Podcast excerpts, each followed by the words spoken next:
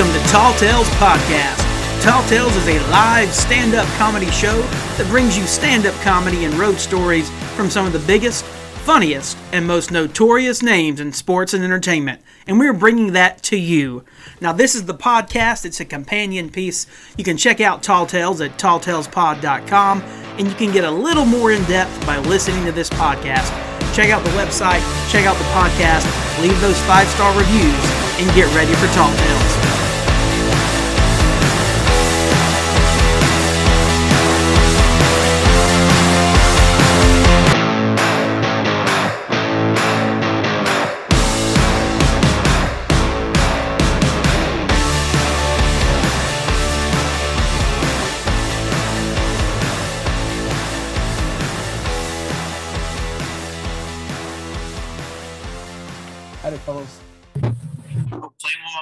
What's going on, guys? Not much. Tim? Can you hear me? I hear Bill. You're perfect. Tim's got some technical difficulties. He's in a car. yeah. You know, it wouldn't be tall tales if we didn't start off late and and never get the tech right. that seems to be the hallmark of this. See, Bill, imagine this. It's COVID and you have to do all of these by Zoom. it takes us 30 minutes to get started each time. Of course. Ah, but I see Tim's rocking the Stranger Things shirt. I like that. If he ever gets audio, we get to talk with him. I love it. I got so many questions, Bill, and one of them is about your background, but I want Tim on. Okay. yeah. It's the it's well, I don't know why it does it. That's the original shirt we did way back when, and then redid. All right, we'll get we'll get to it eventually. Well, Bill, how are you doing this morning, man? I'm fine. How are you, sir? Good, good. Uh, I kind of feel like Tim. I have a thousand things that I was supposed to be doing this morning that maybe I forgot half of. so running around trying to. I, I try to keep a list, but then I have to remember to look at the list. That's it, man. I've got twelve calendars, but I keep forgetting to look at them, so it makes it a little harder. Well, I'm kind of like I, I've I've used my notes in the iPhone for everything pretty much. So I'm like, Right. so if I things kind of bubble down in the list, and I kind of have to go, oh yeah, when's the doctor's appointment, or when is that? Yes, when is that's that it. meeting? Yeah. Whatever. Yeah. It's hard to pay attention sometimes. I'm, I'm, I'm so poor I can't even pay attention. Man, I get it. I get it. Oh. I'm getting some texts. It might be Tim. What's up? Heck. Mute me, Jody. In asterisk un unmute me. He says you did you mute him? it says he's unmuted. It doesn't. Yeah, I don't see a little little red. Yeah. Oh, And he's gone. that's it. He's, he, he kicked it. Okay. Sometimes That's a good start. oh, he's back. Admit. I'll be your new co-host, then we'll interview whoever. That's right. It's connecting It says- audio. It yeah. says it's connecting. Let's see. That's right. Let's give him a shot. Here we go. He is connecting. It is funny. Tim and I, you know, had to do Zoom for a little while while COVID was Yeah. going on, and to record some podcasts. And it was kind of the same thing you saw this morning. I would create a meeting. I would send it to everybody, so it'd be really easy just for a one click. And then Tim needs five other steps to get involved. Yeah, it's, it's better on a laptop than it is on an iPad or iPhone or something like that. Yeah, you're not kidding. Apparently, you need passwords and passcodes and meeting Yeah. IDs. Oh, There he is. Still connecting to audio. His head is framed up better, so it's not Yeah. chopped off. That's what's- not that it matters for this. Maybe we'll get them. Oh no. Being attacked by the grimace there for a second. Okay. Oh, I'm in my first Zoom call. oh, oh! Figured it out. I hear them. Man. What I, is uh, going on? yeah, this is my first time using a cell phone. it, seems like it. All right, hold on, y'all. Give me a second because I'm gonna still try to get my earbuds in. Fantastic. All right, man. I uh, was at the park, and now I am in a bakery parking lot because I've got to drop my six-year-old off at baking camp. So I apologize for the the uh, unorganized mess of a life that I live. Let's see. That's life. How's backgrounds though? That's cool. Yeah, I was just uh, asking Bill about that. Oh, and folks, again, Tim's out. No, I'm not out. I'm just trying to join my. Hey, Your video. welcome. okay, he's still here. he's I'm more- still- I'm just. I, I need to try to get the Bluetooth on. Uh, Got my ten year old son help. help- All right, can y'all hear me now? sometimes. Can y'all still hear me? Yeah, video's on, audio's worse. Okay, now your video's going. See, this is why I like to leave these in the podcast so everybody out there knows how hard we work to get this episode out. Uh, it may be delayed by months, but it will eventually come out. How do you transfer the, the audio from this to? How do you how do you get it to the uh you, you use uh oh which one? Shoot. How do you get it into the program to get it up to the net? Oh, I use Anchor. Anchor.fm. But how do you get that? So this does this just create an audio file you can send That's over? it. Yeah, with Zoom, it's uh, creating video and audio, and people out there, that's what we're using Yeah. today. Then we're going to take Okay. the audio file, do some editing, and throw it up on Anchor.fm. Exactly. Check them out for all your podcast publication needs. Um, hopefully, we'll I get feel like we should welcome everybody to the podcast before y'all lose me. We're gonna let Tim do a quick Already intro. the we should welcome you to the podcast. Oh wow, you're not kidding. Co-host Bill Phillips here. Yeah. We are uh, joined by our guest Tim Gonzalez. Yes, for now. actor extraordinaire. Um, and he's gonna go over so what he's been up to today. No, go ahead. Yeah, do definitely do the intro, Tim.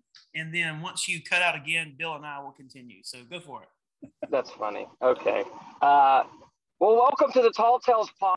Um, we are excited to be here on another um, rumbling, bumbling, stumbling episode of Nothingness. And we are so delighted today to be joined by a good friend of ours, um, uh, Mr. Mr. Bill from Bunjee's Comics. Um, Bill, welcome to the show. I know you were here before anybody else, but uh, welcome. Hi, hi Tim. Hi, hi Jody. Yeah, I was, I What's was- up? you guys were so late. I was going to have to to call my lawyer, but he's in the Yeah. chat here, so no. well. Well, how, how was the right waiting now. room? How was how was the uh, the green room, the waiting Oh, room? It's something that we've worked hard on. the donuts Uh, were being able to- stale, but the jelly beans were fantastic. So I'm very happy. We aim to please in, in some aspects. Apparently not timeliness um, or quality, but other than that, we, we try to do our best. Oh, and there he goes. Okay. Well, luckily the podcast is an audio podcast, so the fact that we keep losing Tim visually is okay, I guess. We can continue on as long as uh, we can all participate, I guess, or not. Bill and I can just continue. We'll do this ourselves. So, Bill, No, I'm here. He's here. Okay, he's still here. Good. So, Bill, tell me about your background, though. We were talking about it a little bit earlier. Um, how did where, what is that exactly? Looks like a dragon. So this is a dragon. We did a, a shirt in my original story years and years ago. Uh, a friend of ours who she was just a 16 year old girl at the time. She was obsessed with dragons and a really good artist. And I wanted to do a shirt. I was like, "Hey, do a dragon." She drew this up and gave it to me. And she's she, you know, she's a doctor and works at the CDC now. And she's, but uh, yeah, I've, I've used this a couple of times. When we came back to Griffin, we redid the shirt, and uh, Trent Schiffler from JMax came up with these. We came had this idea to do a tour like uh, like not a tour, but like tour dates on the back of it, like because I had the McDonald's store I had sold was still in business and still called Bunjee's at the time. So that was, we would sell the shirts in both stores, and so the tour dates would would, tour locations would have Griffin and McDonough, and then we added all these fictional places, you know, like Asgard or wherever. I all, ah. love all those other dates have been canceled, so it was, it was kind of like a goofy little idea, and Trent came up with some really cool stuff, and, and I love the way it, it looked. And we Yeah. used it again for the 25th anniversary of the store. He did a silver version of the dragon, so it's kind of been with me, been with me ever since, you know, from for 20 plus years. So. Yeah, man, I love that. And I'm curious too. And obviously, so thankful to have you on the show. Love you to death. I've been shopping at your store personally, Yep. uh, the McDonough location and the Griffin location for years. Uh, but tell the, the podcast listeners what exactly you do and, and where you're at now and what you're all about. And we got Uh, for you. I run Bunjee's Comics, which is a mostly comic store. We have comics, graphic novels, pop figures, some action figures, posters, some a few other pop culture things. Manga has been big, which is just Japanese comics lately. Uh, but I've, I'm at 120 East Taylor Street, right beside KFC. So if you go from church, if you go from First Baptist and then get your chicken at KFC and then come get comics from me, no, no. But I'm, I'm closed on Sunday, so that's no good. But I, I've been doing this. Uh, August will be 20 years or 20. I'm sorry, 29 years. I've been in business here. Started in Griffin in '93 at the late great Market Square, which was torn down when Aldi built there. But I was out of there long before that, and uh, had had had opened a store. McDonough was there from 2000 and very into 2004 till 2017 when I sold that store to a friend of mine and uh, who had pretty much grown up in my store. And he and his buddy still run it. It's Origin Story Comics now, but I and I've been back in Griffin for over five years as of May, which seems crazy. But uh, yeah, so off and on, I've been in one place or another for the last 29 years, almost 29 years. I love that, man. That's awesome. I, I'm a I'm a huge comic book fan. I always have been since I was a little kid. Superman is what got me into it. Right? Um, and then over the years, as I've matured, I've still loved my comic books, but I have branched out into other things. Still love Superman, but I don't really follow the comic anymore. Yeah. Um, it's more like, um, I guess, non traditional comic stuff. So it's not superhero based anymore. You know, it's like Y: The Last Man and uh, Oh, yeah. things like that. So I've really loved it though. And I'm a huge wrestling fan too, man. And I've loved seeing over the past couple of just, it feels like months, a lot of wrestling themed comics. Um, I bought Tony Schiavone's like autobiography kind of thing that was done Butts through. Kickstarter. Yeah, butts and seats. Love that. Um, I found some like wrestling encyclopedias of some like old school like wrestling stories. Um, and uh, I don't know, it's been cool. I, I love blending those two things together, the old school wrestling and comic books. I've really enjoyed that. And I'm hoping that continues. I, I don't know how it will, but I'd love to see a, a lot more, uh, you know, a lot more of the old school guys coming out and maybe doing that. I've read a lot of biographies and autobiographies too, but I just love the graphic novel. Oh yeah.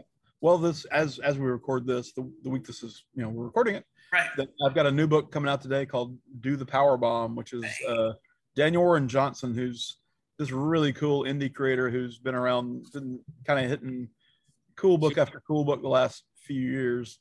Did a book for called Extremity for Image and uh, Murder Falcon. He's done. He did a Beta Ray Bill comic for Marvel and the Wonder Woman comic for DC that was fantastic. But this looks just it looks great. I've not had a chance to read it yet. But yeah, there's a lot of the. I mean, a lot of the creators are like us. They grew up in the same, you know, same era, and they're like wrestling fans, and they want to put that into comic form sometimes. And there, there've been a, a few through the years, but this one I'm really hopeful for. I think it's gonna be great. Awesome. That's fantastic. Man, I'm excited about it. Tim, I, I know you're not huge into comics, man, but um, what about the wrestling comics, the wrestling graphic novels? You think that's something you might get into? Yeah, well, what I was gonna say is like you've been a long time customer of Bill's Sure. various locations. Um, I have been a long time um, browser.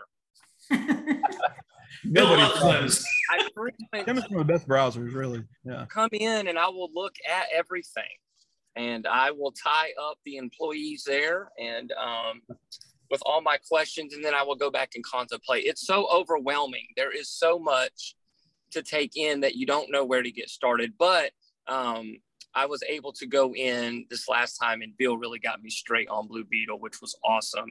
Um, but I, yeah, though, that was- wrestling and so yes like um i actually really liked the wrestling scooby-doo that they did a while back and um they you know where they they you know scooby and, and the gang had an adventure with uh wrestlemania and i thought that was pretty cool so anything along the lines of that even if it's in like comic book form then for sure but you know like i like the classic wrestlers i like uh I like a lot of the guys from the 80s and, and even some of the 90s. So anything that that brings those guys back. Mhm. Yeah, absolutely, man. Um, I'm excited to kind of see where all that goes. Like I said, I love the nostalgia stuff. That's more my wheelhouse, just because my love of the '90s and WCW. Um, so I would love to see more of that taking place. But I don't know. I know it takes money, it takes time, and it takes the desire uh, to do that because I think there are plenty of wrestlers just around Georgia who have amazing careers and history, but there's really nothing, you know, in terms of like I don't know, an, an historical account, whether it's a book or a podcast or a comic book, kind of telling their tales. And I think there's a lot of wrestlers in Georgia alone that could just have some incredible stuff to put out there. Uh, maybe if they just had the desire, maybe the time to do it. I don't know. Tim and I know a few, and maybe we'll keep barking up that tree and see if that goes anywhere. Georgia and Florida have always been full of wrestlers. So. Yeah, you're not kidding, man. Um, you know, I know recently uh, moved away, but you know, Tommy Rich for years lived in Griffin, man, and um, Tommy's such a great guy and has done a lot of events with us for Tall Tales and different wrestling promotions and shows, and just being a good person and a friend. So um, I've enjoyed getting to know Tommy, and um, hopefully people like that will be able to tell their stories and get those out there because some incredible stuff when you get to when you get a chance to listen to it. So I've enjoyed that though. Someone do a comedy show with a headliner that is a wrestler where we could hear these stories. I know, if only. if only someone would do that. If only that were something we could do. You know what? I honestly would love Tall Tales to get back um, to doing live shows. Um, and honestly, even if it wasn't comedy in, the headliner, maybe if it was just like you're saying, Bill, maybe even a scaled down, hey, just a headliner and yeah. it's just a old school wrestler sitting around telling some stories in a bar or a coffee shop or what have you. Right. It could be a lot of fun, man. And we and we've got several folks I think would be willing to do it.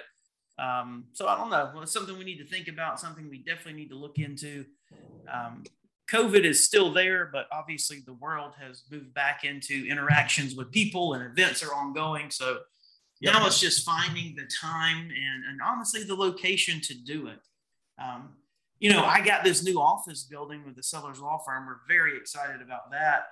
And we have space, but not really a venue space. So, yeah. you know, it's something we need to find. I'd love to find a local spot that could kind of partner with us and maybe do some things like that. Cause I think it's a huge market. Um, I think it's a, a, powerful market just in terms of the people who are interested in it. But you've got to be able to put out a quality product at the same time. So, you know, we'll see what happens. Put some chairs in your parking lot and have the have the guest up on your little porch on the back. Hey, I mean, honestly, uh, we could certainly do that, especially if it was a you know scaled down event. Or we'll just hop the fence into the stadium behind you. So, you know. That's it. Absolutely, man. Big venue. okay with that? Fill that one up. I think we can make something happen. I mean, you know, we have plenty of uh, plenty of ideas. So I mean, certainly we can come up with something. We could start with something like Bill's band. Yes. Oh, I'm glad you mentioned that. Bill. Yeah. Sorry, got enough set up for Ben. I mean, Bill and his whole band on the back porch. So hey, on the front maybe porch. not all the instruments, but yeah, the front porch. Make it a lawn thing. Bill, tell us about that too, man. That I saw that pop up on Instagram. I started following the. Tell us about the origin. He's got shirts, Jody. He's got shirts, and if we were going to do this yeah. in person, then I was hoping that we could show these shirts, but so the the band is is one. I, it's my friend Jay. The first the first week I was open in Griffin, August. I opened August second, nineteen ninety three, in the Griffin location. The first week, this little kid came in every day of the week with his his mother brought him or his father brought him every day that week. The little had a little rat tail, Pittsburgh Pirates cap, little eleven year old cute little kid, and uh, he's been with me ever since. Sort of. So Jay kind of grew up in the store playing playing card games and hanging out and reading comics and just he's he's been a constant presence. We became friends through the years and would always go out and do things together uh, with our kind of our group that developed at that store. And uh, Jay is his his family is very musical anyway, and uh, he's been in several bands through the years, some really really good ones. And uh, he, I, I actually went to a show. They did a show at the, the when the jailhouse had the place where we had a couple of the comedy things too. And when Jailhouse Brewing still that, which I love that venue, really cool. And I was like, we were, I was leaving that after he seeing his show with his uh, father-in-law's group. And I'm like, you know, Jay, we've always, we'd always joked about making a band sort of, I don't know. And so I was like, well, let's do it. And he's like, okay. So I just created a Facebook page. We didn't even discuss the name. I just called it. I said, okay, there every band name you can think of is already taken. It doesn't matter what it is or how crazy it is, you know. Uh, so I was like, we'll just call ourselves Jay and Bill's Unnamed Band Project, and if we think of a good name later, we can change it. Uh, and so I created this Facebook page, invited people, you know, with no real idea what this would actually be, if it would ever turn out to be anything. And it took us about 25 days until we got the chance to sit down and try to play something. And we, I did various little contests and like, you know, I've always written poetry. So I was like, give us a song title and I'll write lyrics. So I had, did a few of those or give us uh, cover song suggestions and so out of those cover song suggestions, I think the first one we did was uh, Country Boy Can Survive. And so Jay came into the store one Tuesday after he'd gotten off work. And I usually close, I close at five to put up the new comics for the week. So he came in at like six o'clock and we sat here for an hour and he picked, he tried to figure out how to play the song and I tried to figure out how to sing it. And we did this little acoustic version. And, and so when we had the, we had the audio, and so like, well, what, how do we present this? You can't just put an audio file on Facebook or whatever and really have anything. So we like need some visual. So I decided to make a video for it and just took I went on internet and grabbed pictures to illustrate various parts of the song and they were all very silly. Actually it wasn't I'm sorry, it wasn't Country Boy Can Survive. It was uh it was Red Right Hand, the Nick Cave song. So and there's a bit where so I took things like there's a bit where uh the the line we said something about the edge uh and so I, I took a picture of Edge from WWE and uh, when, the, when, the, word edge pops up, I popped up edge. And this is a bit where it says across the stack, across the tracks, something that has, has the word stacks in it. So I grabbed, there's like the Pringle sort of uh, chips, there's Stax. There's a picture of a Stax can, just stupid, goofy things. And I made this little video for and put it up and, you know, it, it did, it did okay. So, and we were happy with the way it turned out. Uh, but so we've been kind of, we do Tuesday sessions every once in a while like that, and every, every now and then he'd come out to the house on a Sunday and we'd actually sit down. But he does a one. I just I just kind of do my best to sing. We started out. He's like, I'm not a guitar player. I'm like, I'm not a singer. So that's a perfect way to start a band, right? So he, but he he does a little one man band thing when he we set up at the house, where he's got a bass drum at his right foot, a hi hat with a tambourine thing on the top on the left, and he plays bass guitar, usually electric bass or sometimes acoustic, but he doesn't do much acoustic wise, he often has this little foot tambourine thing, which we probably overdo. But yeah, so I've been we've been making, you know, we would get together and do a lot of covers and occasionally something original. Like I rewrote the lyrics to Folsom Prison Blues to be about Harry Potter. It's as you know, so it's as it's like him taking the train back to to to Hogwarts. How did I miss that? I didn't know. It's one of the very first. So like I've got. Oh, okay. I'll send the link. Our YouTube page has got everything's on the YouTube page. It's probably easier just to go see the videos there. Yes, absolutely. On the, on the Facebook page, I do this. It's kind of goofy now, but I was doing it every day. I was writing this diary. So I'm like, dear diary, you know, band band diary day, whatever. And we're getting close to a thousand. A thousand days will be this Thursday, actually. So uh, and I'll and I'll whatever I'll write something. And I was doing that every day, and it kind of got to be too much. And then just doing Wednesday, Sunday and now I pretty much just mostly do Sunday except for special things. But uh, yeah, that was one of the first ones. But as the pandemic started, which was not long into us being a, a band, quote unquote, uh, we, we, just didn't, you know, feel that comfortable getting together, and it was harder or whatever. And uh, we could stay away from each other, but still, uh, Jay's very contagious. And uh, so Jay got to the point where he would just he would be like, and he had done this before. He would send me like here's a riff and a chorus bit, and I would write to that, and then we kind of figure out the structure. But then he got to the point where he was sending me completed pieces of music, like here's a two, three minute, four minute song, whatever, and I would whatever that that puzzle i had to figure out what words went with that and what that inspired in me so we started writing what we call blind originals and we've done a ton of those so that's that's we still do that mostly and it, he comes i don't know what inspiration hits him but he'll he'll send me a batch here's like oh here's seven songs and he won't he won't pick up a guitar for for two more months he sends me the next batch. So, but I fiddle around with them. I write the words. I try to sing them and record them on the. There's a uh, the app that comes on all the Apple stuff. That's a GarageBand, which is pretty simple. Even an idiot like me can use it. So, but uh, yeah, I have a blast. I mean, it's it's one of the most fun fun things I've ever done. I've always written poetry, and this is kind of like it's it's poetry and it's puzzles and it's as figuring it's like the the sculptor who says you just chip away everything that doesn't look like whatever you're sculpting. It's kind of like that with the song. Sometimes this he sent me one recently. I'm sorry, I'm, I'm rambling here. No, you guys No, talk. not at all. But uh, he sent me a piece. Uh, like his father-in-law, he was in a band with before, really great harmonica player. And Jay, had, they had gone down there to visit with family, and he just picked up an acoustic guitar, and Jerry started playing harmonica. And they sent me this thing. It was just like two minutes, and it just absolutely wailed. I'm like, okay. And before I got through listening the first time, I, I knew that the song was called Corn Liquor. I have no idea why, but I, I have, you know, I don't, I don't, I've never run a still or, you know, I've had a sip of moonshine, but that's about it but I was like, this song is about it's called Corn Liquor, and I wrote the song, and it like it was like it wrote itself. It was it was just like it was in it was in that music, and I just had to find it and and figure it out. But yeah, that's it's it's, it's so much fun for me. I, I love it.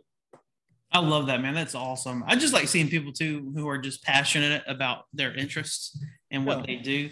Um, so that's that's incredible. I wish I could sing. I wish I could play an instrument. Tim's in the choir at church, um, and I have enjoyed getting to to go to that church over the past couple of months now with my wife. And uh, I really would love to do that, but I don't have the confidence any longer to get, to get up anywhere and sing. And and for me, like I say, I'm, I don't I don't consider myself a great singer, but I I was in chorus from eighth grade on, sure. and I, I always joke that I was there because I was I could move pianos and, and risers and stuff. So that was just muscle. But I had a I had a blast in doing that. And even then, we would do. I remember when I was we had 10th, 10th our high school then was 10th or 12th here. And when I was going to the 10th grade, we had a, some performance. We, we got a few of us got together and practiced something to go sing for some ladies' music club thing in Griffin. I can't remember what it was. Okay. We went sang at the library, and we were we really didn't have our stuff together yet. We had we had not practiced enough. So when it came time for us to get up there and perform, I just kind of, for whatever reason, I just um, Miss Stelling, the chorus director, she announced this. We're going to be singing something, whatever the song was, and I, I just kind of stuck my head out and said unrehearsed, which is kind of which everybody laughed and it broke the tension. Right. And even though we, it might not have been the best performance ever, it was fun just because. I mean Yes. that it set the stage. It's weird, but yeah. No, I love that though. I, I That's remember going. I, I always love the chorus. Yeah. The bad thing is I can't remember. I can't remember the words, even the words I write, because in Uh, chorus you always have your little book there. You can just, Yeah. you, you know, so yeah. And we have not performed live officially yet. So Oh, see, like- now the, the porch idea in our office is sounding even better. there you go. we've, we've talked about various things, and well, again, there used to be, you know, and I don't know how who's doing open mic at this point, but Right. we're like, oh, we'll do an open mic and do a couple of songs, Yeah. and then that, that dried up. So we're like, nah, screw it. So we became we became a COVID band or whatever you want to call a quarantine band. I got that, man. That's crazy. You know, the the three people in this podcast right now have all been in high school choir. So That's cool. maybe, maybe this is the beginning Tim, All right. of a new uh, music trio. Here, let's let's, let's try. Let's let's do a little three Suses. Hello. Hello. Hello. There you go. We're in. That wasn't that bad. We've got a band.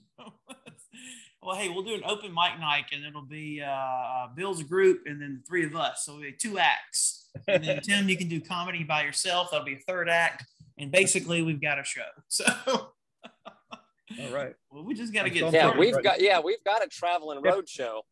Catch our tickets on That's right. Eventbrite. I can make that happen.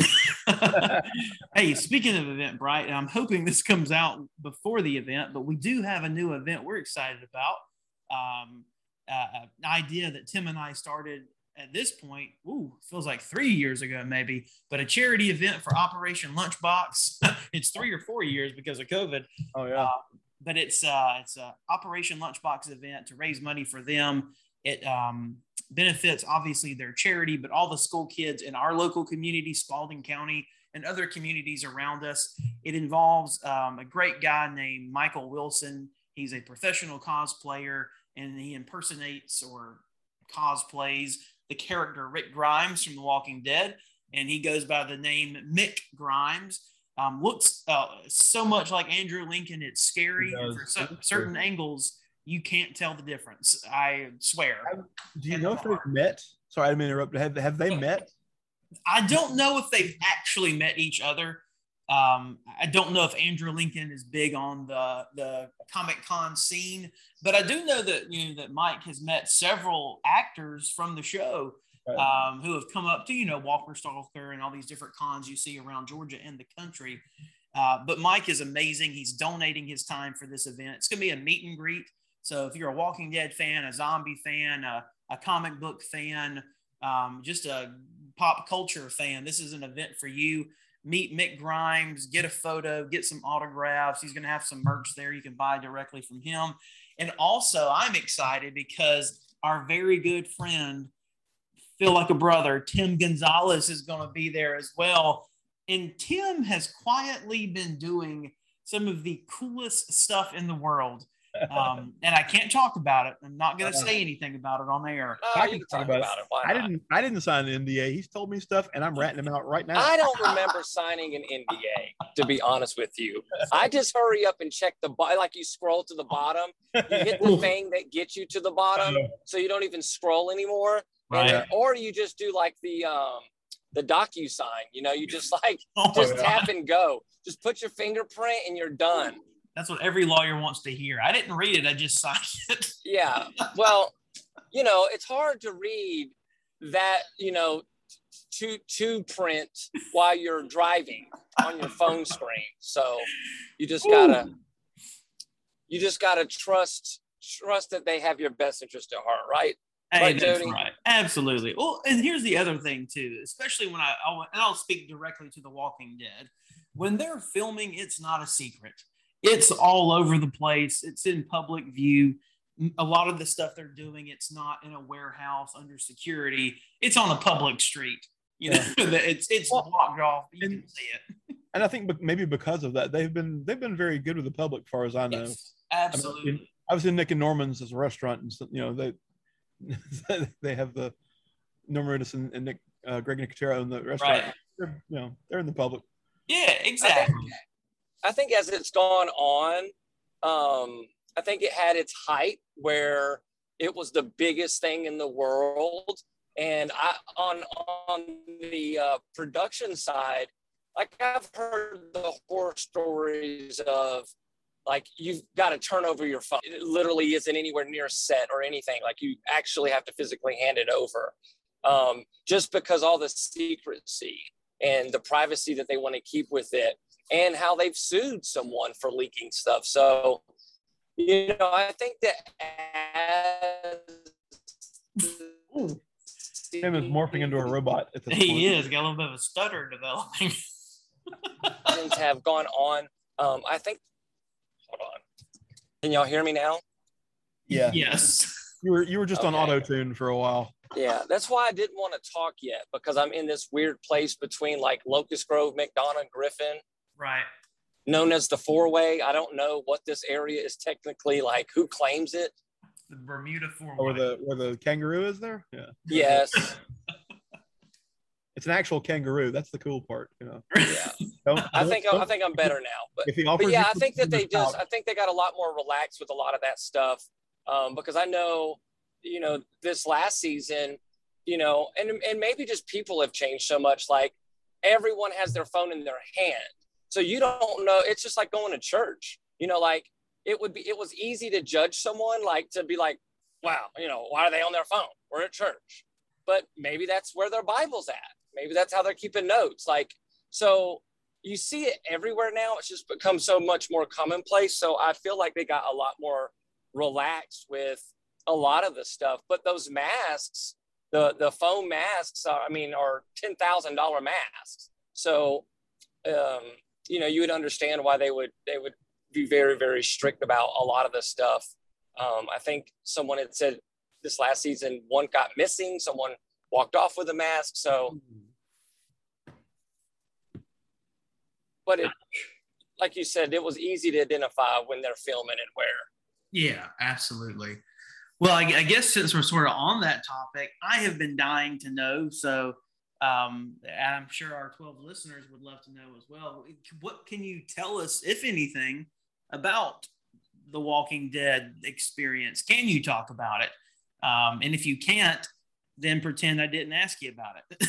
yeah well i would just how was that oj book that he wrote like if if I did it. if i if, if i was going to tell you anything about it i would tell you um it wasn't what i what i thought as far as the horror stories Okay. And when you hear some of those horror stories, and I'm not mean like watching it and being scared or the the the, Right. the graphicness of the show. I mean the physical toll.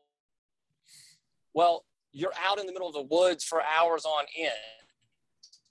You know, it's hot or it's cold or it's wet Everybody or it's that? whatever. And clothes, and you're just again, you're in the middle of nowhere. Do what? Kind of like Tim is now. You, you're you're breaking up and robot stuttering again. Man,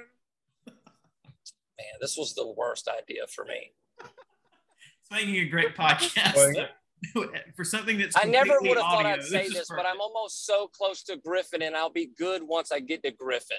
Oh man, the the the listener count just went down to eleven. They're you're really turning off for the listeners, Tim. Damn. That's right. Oh, party. Pardon my swear. Everybody's everybody's shutting it off now. Running away. like Now, if you listen to this podcast, you're you're in for the. I didn't know haul. they had a robot on the on the group here. Jeez. Things you never think you would say. I think I'll be good once I get to Griffin. I'm almost to Griffin. That's right. It'll be better once I get to Griffin. Like Yes, says, you everything belong will be good. I love that. That's No, right. but I think that I think that the just the the filming, the um the toll that filming takes on you. I think that I, I didn't want to be a part of it earlier on because I, you know, I wasn't a super fan to where like I didn't care about standing out in the middle of the woods at 3:30 in the morning when it's cold or wet or whatever because I want to be part of the show so bad. And I know that sounds terrible to say, but like I know people who would have done anything in the world physically to be on the show. Um, and so I think that kept me from really moving forward with having the opportunity to be on it. But man, once I did, it wasn't like that. They, they take really, really, really good care of you. Um, they make sure that you're hydrated and, you know, they, it's, it wasn't that bad. So I'll say that, but, um, what else can I say? Man, it is, it's unlike anything else because every, you're surrounded by dead people. You're surrounded by zombies. Everyone, you know, you're surrounded by all these people in character, and then you're put in a set that's apocalyptic looking. And so it's so easy to get lost in it and to be in character, if that makes sense, Yeah. because you look around. I mean, like, I mean, you can't see when you're dressed as a zombie. You you literally cannot see. So it's okay that you're stumbling around almost like a like a drunk sort of um you know stumble um it, that's okay that's kind of part of it um so i don't know man it's really really easy just to get caught up in it um when you're on set Can I and ask? Are, Go ahead. Are, are you are you a method walker? So you do you like fast for a while so you feel hunger for brains? Yeah, so I become a method once we started working overnights. I'm like, you know what? It's okay that I look like death. I'm not going to worry about how puffy my eyes are and tired and just haggard I feel because I'm 40 trying to spring back, you know, like all these hours of doing this on no sleep. It's okay. I'm supposed to be dead. And they see But I'll say this. that's committed. the first day I got on set, um, we were not necessarily running behind, but they were ready to get right to it. Like the cameras, everything was set, they were ready. So as soon as the zombies and everybody was out of makeup, they were ready to film the scene. And so when all of us walkers got on set and they placed us, you know, we're in the middle of this parking lot uh, at this old hospital in Newnan. And so you don't really know what's going on because you weren't there for the rehearsal. So, like, what direction? Where's the cameras? Who's going where? What? Like, what's going on? And so I was placed like right at this door. And once we said action, I we're you know um, Daryl Reeves is going through in the door. So you're we're going that direction, and I didn't know that I didn't know how to walk like like a zombie walker. Like so you're there, you're standing there waiting for them to say an action, and it hits you for the first time. You're like, okay, what does this look like? How's this going to play out? What do I do with my body once he says action? And so I went like this rigor mortis route. I mean, I just sort of got real tight and and just very small movement. And like I got all the way to the door and um what's his name? Um uh the producer. Um uh geez. Nicotero or uh, Yes, yes, Nicotero. He's he's right inside the door behind the cameras. And once they say cut, he looks up. And again, I can barely see, but like by the time we got there, you just kind of they, they say it's called the Walker Shuffle. You just kind of like doing it in place if you can't go any further. So you just continue to do it till they say cut. So he says cut, and he's like, okay. And he, he's like right in my face. He says, All right, less Michael Jackson thriller and more drunk amoeba. And I was like, got it. And I just remember turning around, like walking back to uh, thinking drunk amoeba, drunk amoeba, but still not knowing what it looks like. So yes, you they help you. You know, you so I can.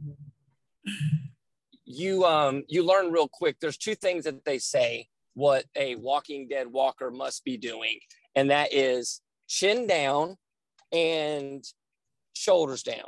So you're just kind of like, you know, so it's not this, it's more, you know, like you can't, you know, you're not stiff at all, you're very loose, but your head's down and you're just kind of, but not drunk. So there's a lot of this, but not that, but this, but nothing. But you figured out. That sounds intense, man. Um, but awesome Well, yeah, at it the is same intense time. because all of a sudden you're standing on like what, like I said, was like the biggest show in the world. People come from literally all over the world to a town that wasn't on the map a few years ago, and you're just like, And he's gone. And Tim's out of here. All right. So, um, yeah, if, if any of you are still listening to this podcast, we've been listening to a thrilling tale, and I'm I'm not being funny. It, it is exciting to listen. I've always wanted Tim to tell me more. Uh, Yeah. He can't when he's filming. Uh, but of course, the one day he decides to do it, he's driving through the Bermuda Triangle, and uh, we've got no service. So Tim has been cut off again. Uh, I would assume at some point he might try to jump back on. So we'll see. Um, but can't blame that one on Tim. Tim's got three amazing kids. He is definitely father of the year, just about every year, I, I believe, because that man does everything for his kids nonstop, and that's what he was doing. He was at a park. He was transporting them to camps. He's he's kind of all over the place. So um, if he comes back, we'll jump back into to Tim's story. Uh, Bill, I'm kind of curious though. Uh, not really the same thing as what Tim was talking about, but uh, pop culture adjacent. Being at the comic book store and having it for so many years, I've always seen, um, in in usually bigger markets, of course, signings at comic book stores, whether Right. it's comic book writers or, or illustrators, artists that you know, maybe wrestlers, you know, or people that pop up in film and TV. Have you ever had people like that at your store? Has that ever happened? it, it's very rarely we had uh so at the original store in griffin we did have I had this guy that contacted me who i think he was like a a newspaper cartoonist or something and had done this he was like hey can i come to a, a free signing your i'm like okay cool. He came he did sketches for i mean only a few, I mean, nobody really knew who he was and that Sure. he only ever did that one comic. Okay, wow. Para, Parademino or something. Really nice guy. And the comic was kind of cool. Okay. and he did but he did sketches for all the people that were that did show up and it, we, it was super nice. That was just kind of a random thing I got uh, you. and i never had had a ton of contacts Sure. but in my McDonough store drew Geraci, who was a really good inker for uh, mostly for dc but okay. for uh, for CrossGen and some for marvel as well he was a regular lives i think he's in jonesboro area Awesome. and he would he would come by and we would shoot the breeze and so one year he did uh a signing for us on free comic book day and he came in he did some sketches and he uh and and and so and uh dexter vines when i started getting comics there were two distributors in atlanta two they or capital and diamond were the two big distributors still sure. and they each had warehouses in Atlanta. And uh, Dexter was just like I, I think right out of high school was working there, and you and every they had these tables they would sort the comics on or have the comics on to pick our our orders, and he had drawn all over those tables, and you like knew this guy was going to be a good artist, and so of course he's gone on. He worked on Civil War. He, Yeah. Ed McGuinness and Steve McNiven, he was their inker for a while on anything they did. So when Yeah. McGuinness did Superman, Batman, or Batman, whichever one it was, he he inked that with McGuinness, a lot of stuff with them. And Civil War is the big one that it was Steve McNiven. Yeah. That's you know, so he he's he he came into the signing one uh one free comic book day as well. Very cool. I mean, I, there might have been. I don't think there's anybody, anybody else really. So Sure. that's, that's that's pretty much it. I love that though, man. That's so cool. They were I just both both great guys and I kind of had a at least a little personal relationship with. Yeah. Uh, Dex- Dex- was more friends with my dad, who would always come pick up the comics for me. So he would, he would ask every time I'd see him, "Oh, how's Henry doing?" And we'd, we'd chat. You know, Uh-huh. I love that, man. That's so awesome. You know, it's comics to me are just it was something that always um, made me feel like I don't know happy as a kid. I always loved reading, Yeah. but I loved drawing more, and that's why comics I just thought were so cool. right? When I got into them, I could almost care less about what the actual words said. I was more into the art, man. That's what I wanted to I see. was I was the exact same way. I always loved books, but I didn't always necessarily read them. I was Sure. fond of the class. I mean, and when I was in second grade, we had uh, or third grade rather, we had this deck of cards. It was like a just a memory game called it was author cards. okay. So you had you you'd, you'd have them deal, dealt out face down, and you'd be like, "Here's James Fenimore Cooper," and it would have you know, in whatever whatever title that had associated with him, and Charles Dickens, and the, you know, Tale of Two Cities or whatever. And so I, I was kind of obsessed with those books then, right. and the sci- this early sci-fi stuff, Jules Verne, and I was I was really drawn to those. But I didn't read the real ones. I mean, in third grade, I guess I didn't read the real full novels. I would, but they had like little kitty condensed Right. versions. Those I read those a lot. But with comics, yeah, it was definitely the art that drew me in. And I had an older brother who David's four and a half years older. And when one year he gave me comics for, I mean, we always had comics kind of around the house anyway. Sure. and then he gave me a bunch, and I, I, I be kind of, but I was definitely more into the art. So George Perez, who just passed, you know, Oh, yeah. the great George Perez, he he was one of the the first artists I really kind of glommed onto, and I was like, wow, this guy is just amazing. And I followed him anywhere he went, pretty much. Yeah. And, uh, but yeah, I, I, the, as as I got older, the especially as the writers got better. I mean, there were there were great writers in comics then, but as Alan Moore and those Oh, the yeah. British Invasion, uh, you know, gave us Neil Gaiman and Grant Morrison, all these dudes. Uh, that the writing became more important. I, mean, I still love the art, but the, I, I, I preach writers and I follow writers, yeah. and uh, you know, but whatever, whatever. There's there's no wrong way to collect comics, honestly. Yeah. Absolutely, man. I do get a little frustrated by these guys who only buy like one book and they get every they have all these multiple covers. Right. I'm like, why don't, why don't you buy seven different comic books instead of the same book seven times with one with different covers? I, I just that's just me. I'm like sp- I just want more stuff to read, and I've got more stuff to read at the house than I'll ever be able to read probably. I love that. On a, a prior episode, Tim and I were talking about something, and I mentioned my uh, my comic book habit that I've tried to kick a little bit, which is probably why you don't see me in your store as often anymore.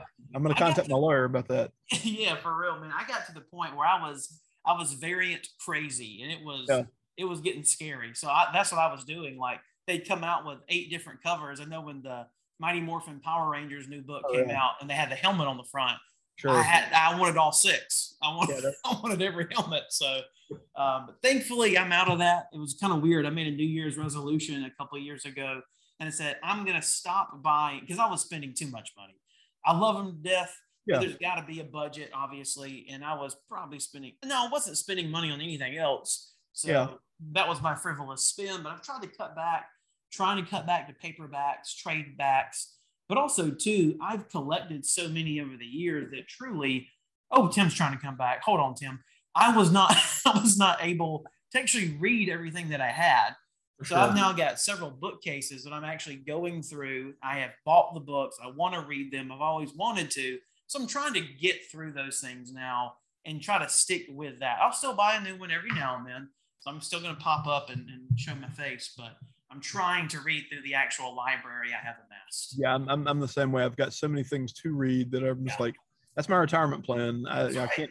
I mean, I could probably do this forever, but I'm like, at some point, I want to be able to sit around the house and react, relax with a good book. And I've got a lot of them. So hopefully, Yeah, I've got a lot of good books. I love that. Yeah, man. Uh, in comics too, you mentioned getting into them and the art and stuff. Jim Lee was what did it for me. You know, because I was born in '85, so you know, early '90s. You know, I'm eight, nine years old, and seeing his stuff in Wildcats uh, or Oh. Wildstorm was just incredible to me. And then I followed Jim Lee um, through the years too. And I'm not a Batman fan, but I love Right. when he draws Batman. So Yep. you know, I'll, I'll pick up things like that. Um, definitely have gotten more into story as well. But for me, still, if I pick up a book and I'm not hooked by the art, it's going to be hard to make me read it just because it might be a great story. And I, I hate to say that. but it's Everybody. true. Yeah, it's, it's kind of like what gets you in the door for That's sure. it. Absolutely. Yeah. Don't judge a book by its cover, but with comic books, I always do because the art's got to hook me, man. That's it. It's it's crazy to me because especially with all these variant covers, they do so many that some of them are a detriment. I think to the book. There's a, an artist that's been I've, I've been kind of griping about with my retailer buddies. Every time they this artist is really talented, but they have this one particular style that is so angular and so off-putting to me. I can't stand it. And I'm like, I would never pick up that book, even if it's a book I want to read. Right. I'm gonna get the other cover to avoid. Yes. It's not. I'm not. It's the lesser of two evils, basically. Sure. So, oh my gosh, he's in the woods. Oh, there's a third person on this podcast. Who do we have joining us? Back, Oh, Tim Gonzalez. back for the fourth time. Just in time to wrap up the podcast. well, it's been great talking to you, Tim. I know. I'm sorry. Golly. It's So okay. can we start the podcast now? Yeah. Should I hit record? Should I should I start it now? Dude, I so my phone died like right when I said well, I- I'd be good once I got to Griffin. It's like my phone died. Oh my So- god, what happened to Tim? Man, I've got a gas station charger right now that I'm I'm doing life on, so you know how spotty that is. So it just wouldn't charge my phone for me to text and say, "Hey, I'm almost home. Hang on." But uh, Well, if if, I have the, no virtual anything. Like I'll never make it in the metaverse. Like I've just gotta. I'm just old school now. Like if I'm not in person, it, it's just gonna be trash.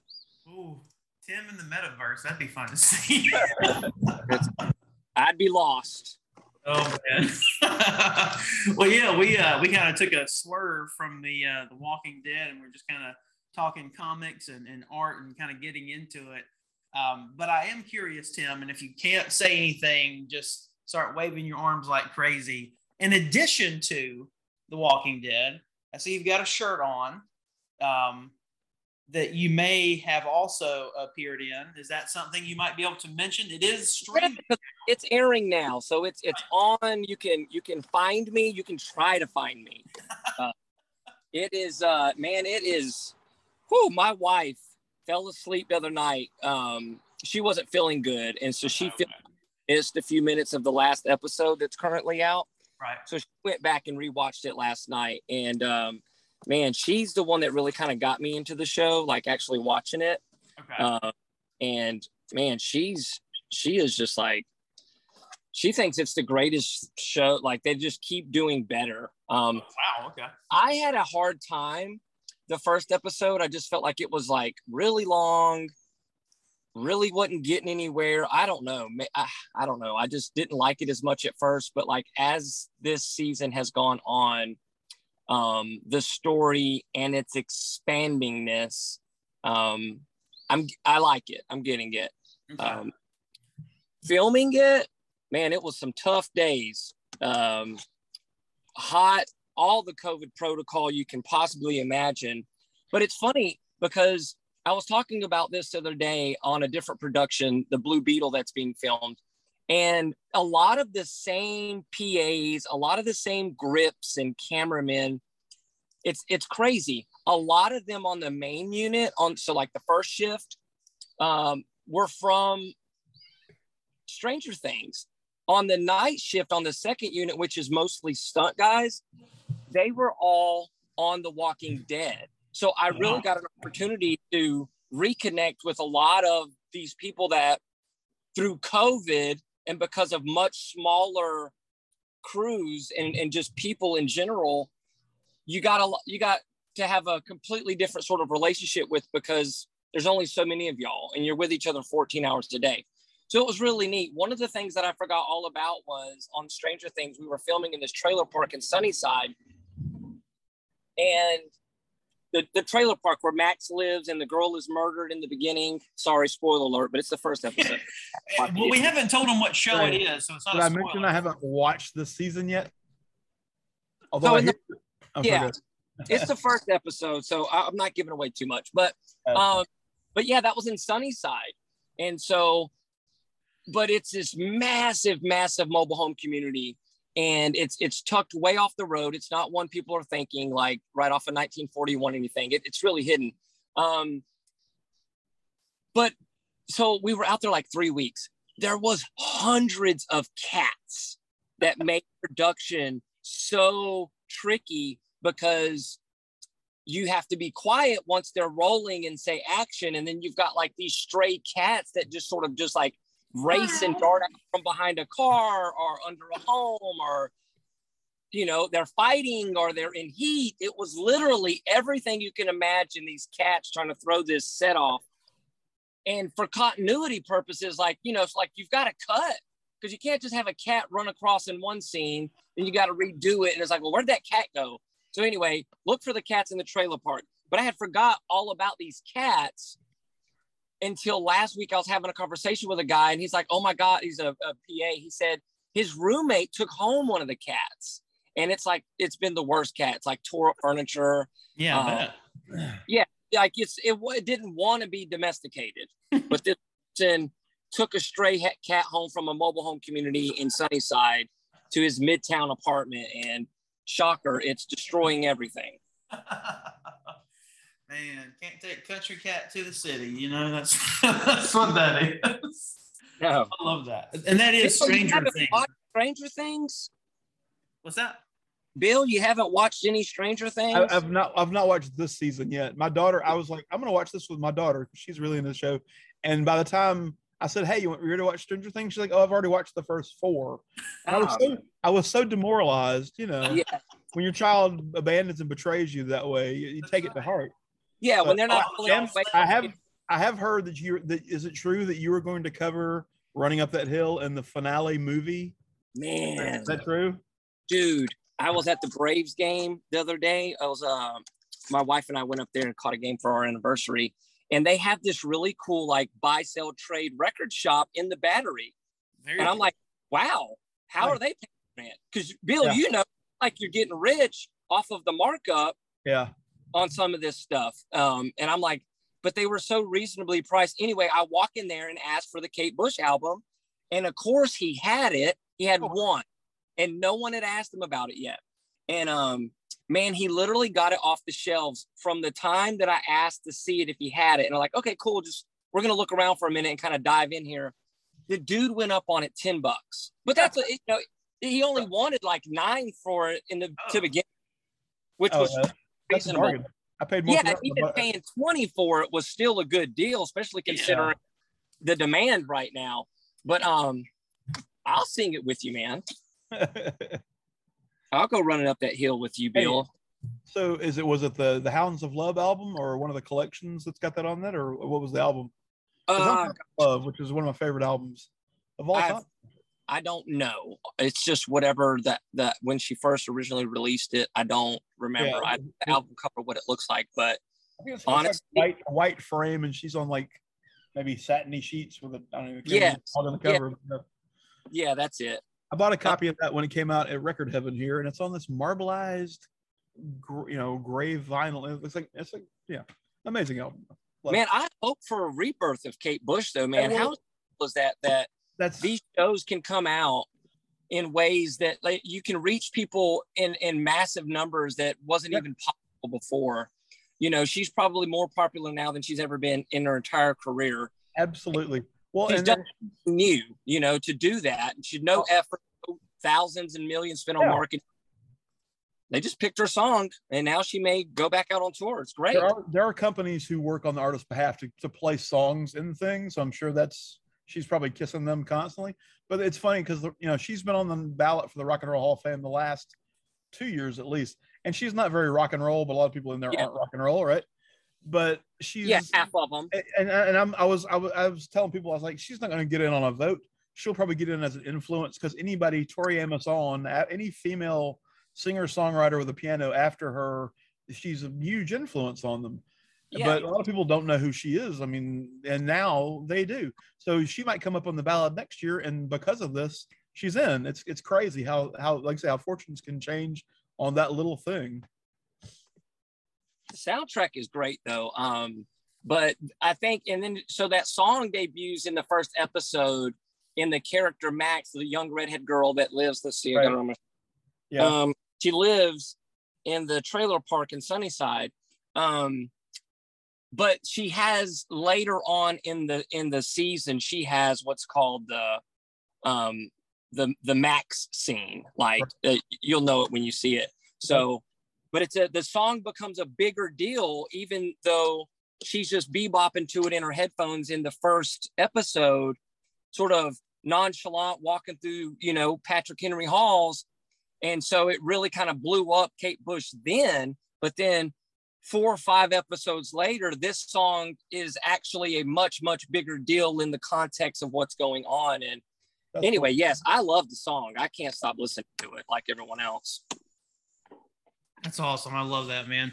There's um, no you, field I'm running up on in 97 degree weather. I don't know about you guys, but no, I wouldn't be running up. June. We're not. Cold. Yeah, we're halfway through June. It's August hot. It's crazy. It's insane. Tim, I gotta ask too, man. I just love that you're in all these things. It's just so cool. And I've been a Walking Dead fan for years, reading the comic books and then seeing the show, and then um, you got me this incredible piece. I, I, guess I won't talk too much about it. I don't know if it's contraband or not, but you got me this incredibly cool. right. That's the word allegedly, maybe. Allegedly, yes. Allegedly got you something. Allegedly got me something, but it's the coolest thing in the world, man. It's hanging in my office. I love it to death.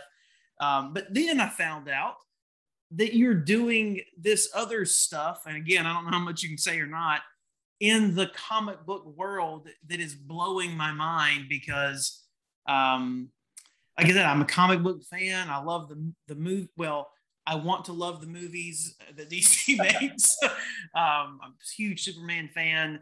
So anything DC related, anything Justice League, even a Justice League adjacent, um, is incredible to hear about. And you're maybe allegedly doing some cool things on some property now, or have been. So I think I'm allowed to say that I'm doing it. Okay. I think I'm I'm not allowed to um, show y'all what the sets look like and tell you who's doing it or confirm anything. But I can tell you that I have been working on DC's new Blue Beetle superhero movie yes. with host of superstars, just like people that I it's weird to get in one day like like kind of starstruck excited sort of like at a loss for words for george lopez and then like susan sarandon it's like such a contrast one moment you're just like totally different reasons obviously but like holy cow how can you be so excited about two totally different type of people but yet they are on this set and um, part of this movie. So I don't know, you know, it's going to be funny. Um, it's going to be the action scenes. They got some of the best stunt coordinators and stunt guys in the world. Um, and that was really cool to get to work on second unit, um, maybe a third of it. And it was a different world. I've never worked with stunt guys. I didn't do any stunts, but um, I've never like watched them up close. You think you just want to watch like the the big name people. You want to watch, you know, the legends, the icons, the the the celebrity movie stars. But they're just doing lines, you know, and like you can watch them and they'll mess up, and you'll be like, "Man, just what's so hard about saying this one line?" You know, you know what it is. They, you keep practicing it. Like, come on, just nail it. But then when you watch guys do these fight scenes that they have been rehearsing and practicing for maybe six months prior to us even shooting. And you watch it happening and you watch them flying through the air on these cables and cords and these giant cranes and all the green screen. Like it's cool even before all the special effects get put in, you know, like all the stuff that we're going to end up the way we're going to see it when we watch it in the theater even watching it cool is like really really impressive like nothing's sped up mm-hmm. you know it's not um you know it, it's just i've never seen anything like that and these guys you know from all the transformers and mortal kombat um gosh what else you, you name it this guy that the the second unit director the stunt coordinator jj Um, he's done a lot of stuff with Van Damme, which sadly I was very impressed by. I don't know why. Um, but he's been in it so long. So um, the director, uh, Angel, um, is the first, you know, first Latino director to get to direct a, a, a, a superhero movie. And um, predominantly the first Latino cast, the first starring Latino superhero in this um, superhero universe. But they surrounded the director with like some of the best that's ever done it, like assistant directors and the stunt coordinators and some of these guys. So it's going to be so cool to watch come together because the director has a really, really incredible artistic eye. And then you've got these other guys that pay attention to these kind of other details and areas. And, and just, I cannot wait to see it all come together. Um, it's been so fun and so funny at the same time. Like it's crazy how much action packed and butt kicking there is but yet laughs too. So I'm excited. I love that, man. I'm excited for you, Tim. I can't the wait. Suit, the suit is incredible. Oh, I, I cannot wait. To think about Blue Beetle. Um, when I got the opportunity, I had to Google it, like probably a few others, and then I had to go see Bill. Like Blue Bill, what's the deal here? Like, is there comic? You know, like get me up to speed. Um, but there were some photos leaked of an outside shoot where the Blue Beetle smashes into this car, mm. and fans, the Twitterverse, like everyone went crazy because this they approve of the suit, you know, and like that's a big thing. I'm not a comic book guy. I don't want to say comic book nerd, but you know what I mean. Like, yeah, I don't, I don't know enough. I like Batman, and like anybody else, I don't like a bad Batman suit, but it is a big, big, big deal when we find out what these suits look like, and apparently, overwhelming approval for the suit. And to be clear, Tim did not leak those photos. Let me be very clear about that. No, no, no, no, no. I wasn't there. I wasn't outside that day. Tim, can we announce though on the podcast that you are in fact the Blue Beetle? Is that okay to say or no? I am not the Blue Beetle, man. They got a, a kid that just turned um just turned 21 a couple days ago. Oh, and, yeah. Um, I saw that. That's the dude from uh, Cobra Kai. He is right off of yes. Cobra Kai. Oh, cool. best man. This guy, this kid is, and he He's is amazing. the most humble, nicest. Um, I didn't say his name for the longest time because I wasn't sure how to pronounce it. Because even though my last name's Gonzalez, I have no understanding of the Spanish alphabet. Um, but his name is like X O L O, but it's pronounced Sholo. Oh, cool. But he is um, man, for a kid that's got it all sort of blowing up at the same time for oh, him, oh, yeah. I mean, you talk about coming off of Cobra Kai, which was just a huge, huge, huge success. And still going. Yeah. Still going. Yeah. To now cast and have that kind of mantle, that weight put on you of like, you're the first Latino superhero mm-hmm. getting its own standalone movie.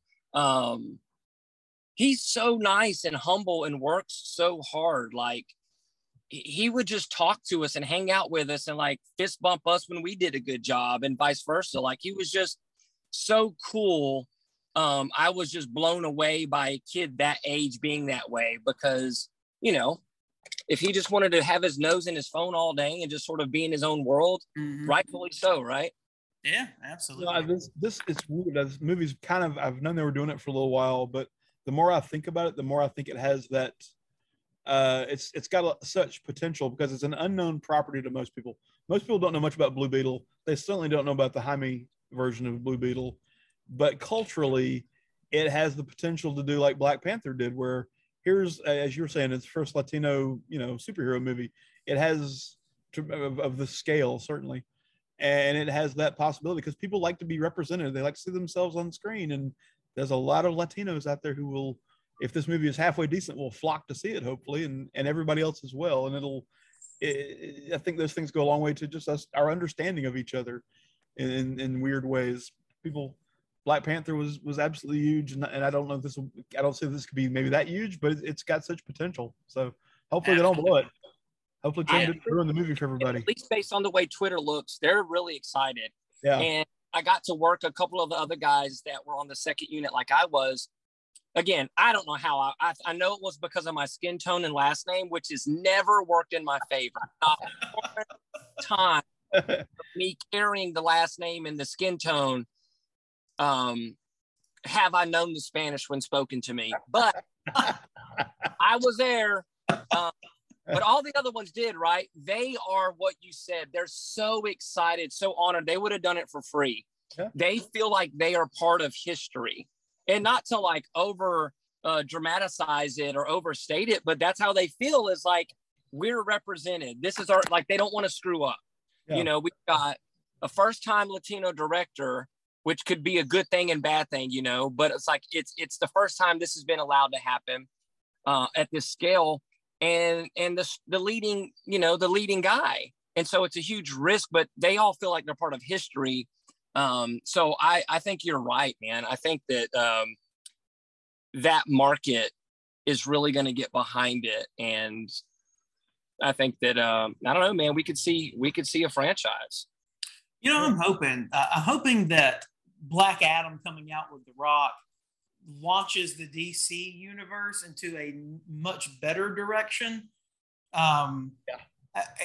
Because they, I don't know. For years, I've loved Superman, but every time I see a Superman movie, I want to throw my TV out the window. Like it's so aggravating and frustrating. Um, or just to see when Man of Steel came out, I enjoyed the movie, but then just to see it's like tripping and stumbling along the way with everything that comes out with it, like nothing's connected, nothing flows. So I'm hoping that when the Flash comes out, um, it ends with Grant Gustin being the new Flash, and then we all get to reset everything. I mean, I, I don't know. I, I was excited about the Flash, and then it seems like Ezra Miller just can't keep his hands off of people and his mouth shut. Um, so that's going to have to change. He can't remain the Flash, I wouldn't think. Um, so I don't know what's going to happen, but I'm excited about the Blue Beetle. Excited about Black Adam. Um, Aquaman 2, I hope it's good, but there's issues there too. um, I don't know. Sign the petition, Jody. I did not. I try not to get involved in online petitions, you know, just don't want my name on too things. um, but guys, we've been going for a little while now, so we're probably going to be wrapping it up. But I want to thank Bill for being here again. Bill, you mentioned Instagram, you mentioned Facebook and YouTube, but where Yeah. can people go to actually find the unnamed band project? So it is. So we are again uh, on Facebook. I post new. We put up try to put something new every Sunday. We ever and so every Sunday I'll, I'll generally will post almost every Sunday a uh, a new video, new usually a new song. I've got a few in the in the works right now, uh, including a James Bond song that we did for this uh, Awesome. for Holy Crap Records. They do these compilations. They're part of. We've done a few things for them. They're part of Musicians for Overdose Prevention, and they'll do compilation albums which benefit that. So it's, That's that's, really awesome. cool. We're, we're glad to be involved with that. Uh, so it's Jay and Bill's unnamed band project. The easiest way to just see the stuff is going to it's probably YouTube. So every everything, pretty much everything we've done is on on YouTube, and there are I have a cat I have them in categories where there's a playlist of originals, which starts from our first from that uh, Harry Potter Azkaban or a Hogwarts song I mentioned on to the one we put up this week. Uh, and then there's one that's covers, which the covers range all over the place. We've got, you know, some uh, Tom Waits and Neil Young and Promise and you name it. There's all kinds. And, and again, some of those are pretty bad. My, I will say it's, it's a low, lo-fi or no-fi. Sometimes I call it where I'm like my production, my singing and production values are not great. And um, many of them, some of them suffer uh, I, I say everything's a demo. Some of them suffer from bad mics, or me not knowing where to put the mics, or us only having one mic and trying to split it between me singing and Jay playing electric bass and drums, and that's a recipe for disaster. But it, the, the videos are always fun at the very least. And Have if you, you don't like, if you don't like if you don't like the videos the first time you watch them, watch them with captions on, which are hilarious. So because the captions are often it auto does auto captions and they're bizarre. Uh, but yeah, so you, YouTube, like I said, probably the best place to find Jay and Bill's unnamed band project. Uh, there's the Facebook page I post, and there's more like content as far as me writing things about the songs and occasionally about the process uh, on Facebook as well, and Instagram is is pretty much just the videos, and not everything's on there. Sometimes Instagram will let you load. Like I did a six minute song and it wouldn't it wouldn't at that point wouldn't let me load the whole thing up. So that one's not on there. Things like that are missing. Uh, Gotcha. but, but yeah, that's and, and uh, that's you know that's largely it. We do have if you and if you fall in love with the band, and there's a song about the shirt. So I wrote a song about the shirt. Uh, so David Lapham, again, this ties comics and music together. David Lapham is a writer and artist, mostly known for Stray Bullets, but he, he's currently doing some Bat uh, Batman stuff for DC again. He's done Batman, Punisher, started at Valiant way back when. I was the first artist on Harbinger and several titles for them. Way been a, been a, a, a vet for years. Uh, Jim Shooter kind of handpicked him when he was a kid, sort of. But David Lapham had a uh, did a commission for me of the of us, and it's it's I, I'm absolutely in love with the piece. And we was like, we're doing this as a T-shirt, and so I've got those for sale in the store. So if you if you if all 12 listeners will uh, listen to us on YouTube and say I've got to have a picture or a band shirt for this band, come by the store. Bunjee's Comics at 120 East Taylor. That's me.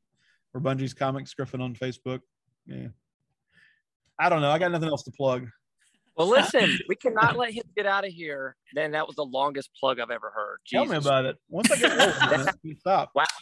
Dude did you used to like that sounds like you went to a nascar school like you covered everything at the end of a race you came in fourth place but you nail and that's how they're going to continue to invest more money in you because as long as you can spit all that out effortlessly and flawlessly like you did anyway um so we do something on our podcast and which i thought you were describing by the way at one point but um since we have we have literally one of the top and, and i don't just say this because he's got these things on his wall that verify top lawyers in the state and jody sellers here and um, we cannot let him get out of here or you get out of here without doing something on the show that we like to call wrestling with the law Wrestling with the law. Oh, I'm wrestling with the law.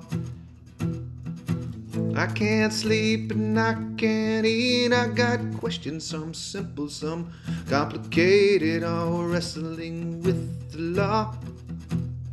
Wrestling with the law. They got answers and advice for all. Wrestling with the law. Total Podcast Wrestling with the Law. Yes. Oh, I, let's do it. field out of left field Okay. full full vulnerability here. I just want you to lean into this. What is something that you're wrestling with the law with right now? Think it, it doesn't have to be, re- you know, it could be alleged, you know, like what is a legal question that you just wonder, like, is that is that real? Was that legal? Gosh. To wrestling with Bill. I should have I should have thought about this beforehand. No, I- oh, we we don't let no. It just kind of uh-huh. has to come.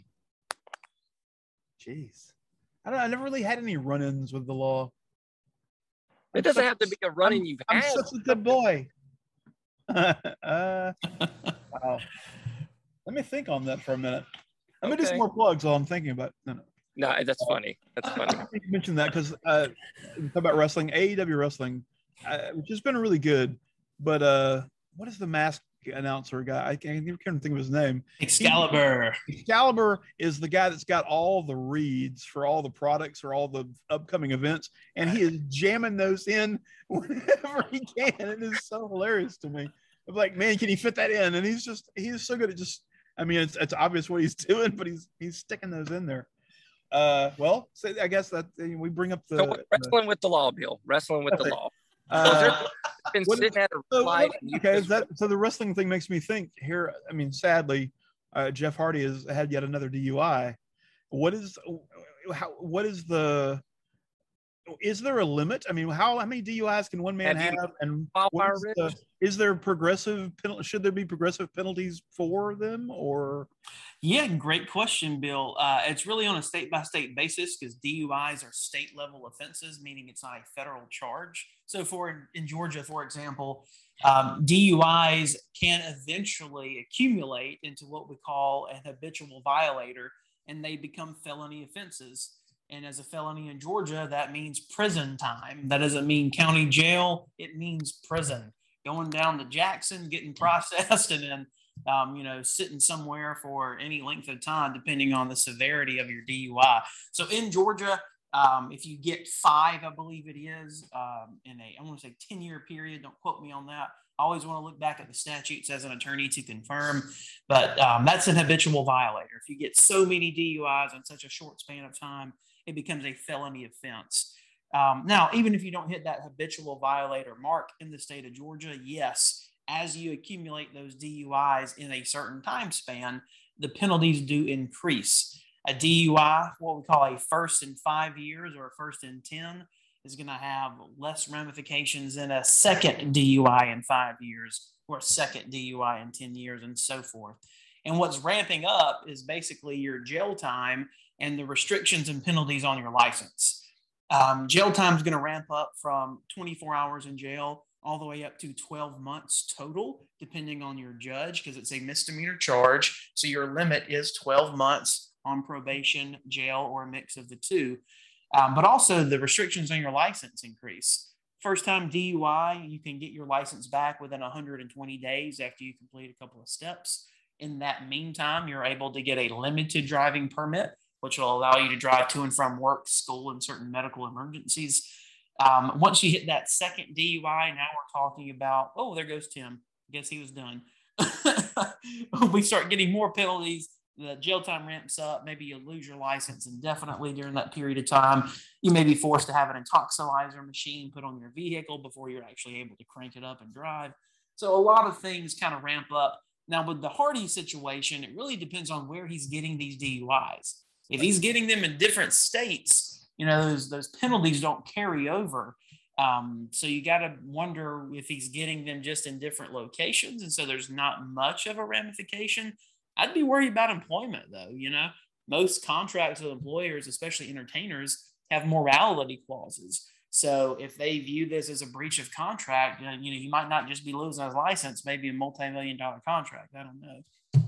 Great question though, and I guess Tim didn't care about the answer, so yeah. he, he left. Um, you know, normally Tim signs us off, um, but I do need to head on out. So I guess what we're going to do is we're going to wrap the show up together. Bill, what do you say? Sounds good. awesome, Bill. Thank you again for being here, Bill. We oh, really appreciate pleasure, it. man. Have a fun. Uh, yeah. Hey, check out Bunjee's comics if you're ever in Griffin, Georgia. Check out um, Jay and Bill's Unnamed Band Project. They're on Facebook, Instagram, YouTube. Check out the videos. Um, if you notice any copyright infringement issues, let me know. We'll talk about that on another episode. I, I, I, worry about that all. Yeah, yeah. We've had a great time. Uh, we did have a lot of technical issues today, a lot of audio and video. Um, so as Tim normally says, oh, there he is. He might. He just came back on the Zoom to say this one line. Oh, his, see if we can get him his in. phone is overheated. Ah, Tim, you're back. we just wrapped up the show. I was about to say your trademark line. Um, so if you can hear me, I would love for you to, to wrap us up and send this out in Tall Tale style. Let's see if we can get him to do it. Oh yeah, of course, man. I hate that I missed all that because I'm coming back again. Fifth uh, time. Jesus, man. I hope y'all got the text. It's bad when you start feeling like you need proof. Like, it's just like, all right, like, it's not funny. The gag is old. All right, cool. But like, it just, I can't make this stuff up. Um, your iPhone needs to cool down before you can use it. Yeah, I'm doing too much. But Bill, man, it's just been so fun. It's been awesome. We got to do this again. Okay. Uh, definitely want to have you on and let's get together. Let's do it right. Let's go to Uncle Bobby's. Let's gather around that circle, circular uh, bench there and uh, that booth, and let's let's do this again sometime. But um, Jody, thank you again for this you are, you're the best. And why don't you tell people where they can find you if you hadn't already? Yeah, uh, the Sellers Law Firm, 770-415-9848 for all your legal needs or the sellerslawfirm.com. We're on Instagram, Facebook, Twitter, and YouTube as well. But don't forget, check out Tall Tales. It's www.talltalespod.com. From there, you can find our um, merch at prowrestlingtees.com slash tall tales, but there's a link on the website. We're also on social media, Twitter, Instagram, and Facebook at Tall Tales Pod. Subscribe, leave those five-star reviews. And if you're going to and Bruno review, tell us why. and Bruno. Oh, and Bruno, man, I got a whole episode about Bruno. Um, got a, got a new beautiful mini golden doodle. Um, had some run-ins with some health scares this past weekend. So Wow. the next episode of Tall Tales, we're going to go Health into that. scares with a new dog. Yes, I'm telling you, man, Yeah, it's real. And vet bills are not pretty. And- That's where. Yeah. Well, are you Uh, lawyer up? Is that what we're gonna? What We'll- rabbit we'll find out. is this man? This is a roller coaster of thought here. I don't know if I feel law sorry, bad, mad. What am I standing for, Jody, on this upcoming episode of the New Sellers Law Firm dog, Bruno? But go check them out. You'll love them. The Sellers Law Firm, you can find all that stuff. Um, but hey, we'll try to do better the next time. Dedication, compassion, and integrity. We've got the experience and expertise. When you need some help and you feel like there's nowhere to go, you can count on us for